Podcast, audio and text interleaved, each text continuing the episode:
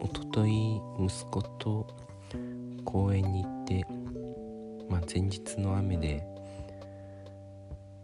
水たまりが水たまりがいくつかあって息子が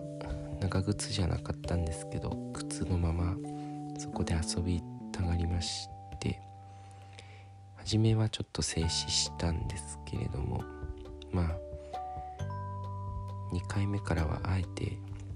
好きにやらせてみようと思って靴とか靴下とか足とか濡れるその不快感も学びだろうと思って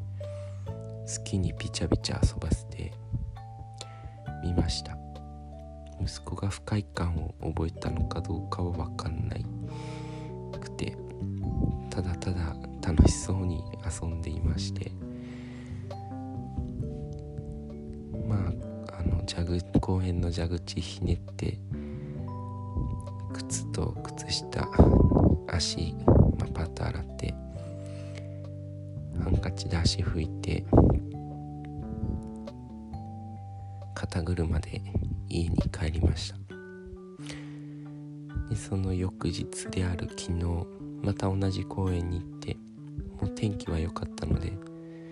公園もだいぶ乾いていたんですけど水たまりがまだ2箇所ぐらいあってどうしたもんかなと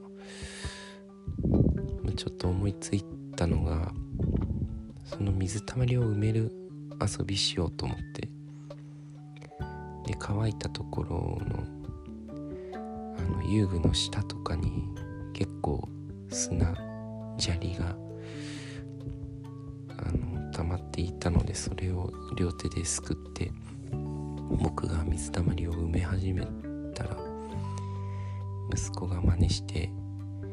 やってくれて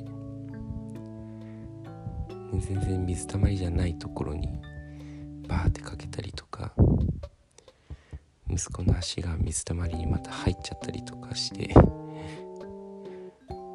もそんなこんなで水たまりをほとんど埋めてですね。そんな遊びをしました。またあの息子の足と靴は洗わなきゃいけないことになったんですけど。まあ3連休の真ん中だし気持ちにも余裕があって洗濯にも余裕がありそんな遊びをしました。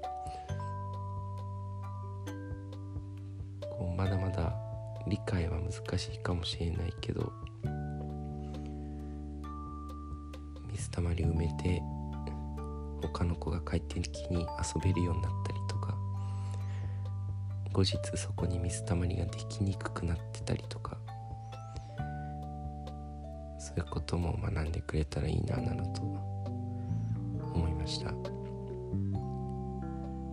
今日思ったのは息子と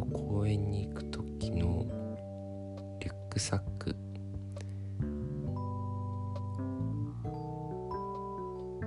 めちゃくちゃ機能的なの欲しいなと。スコップやバケツ。長靴。替えの靴下タオル。シャボン玉サッカーボール。あらゆるものを機能的に積み込めるリュックサックないかなと思いました。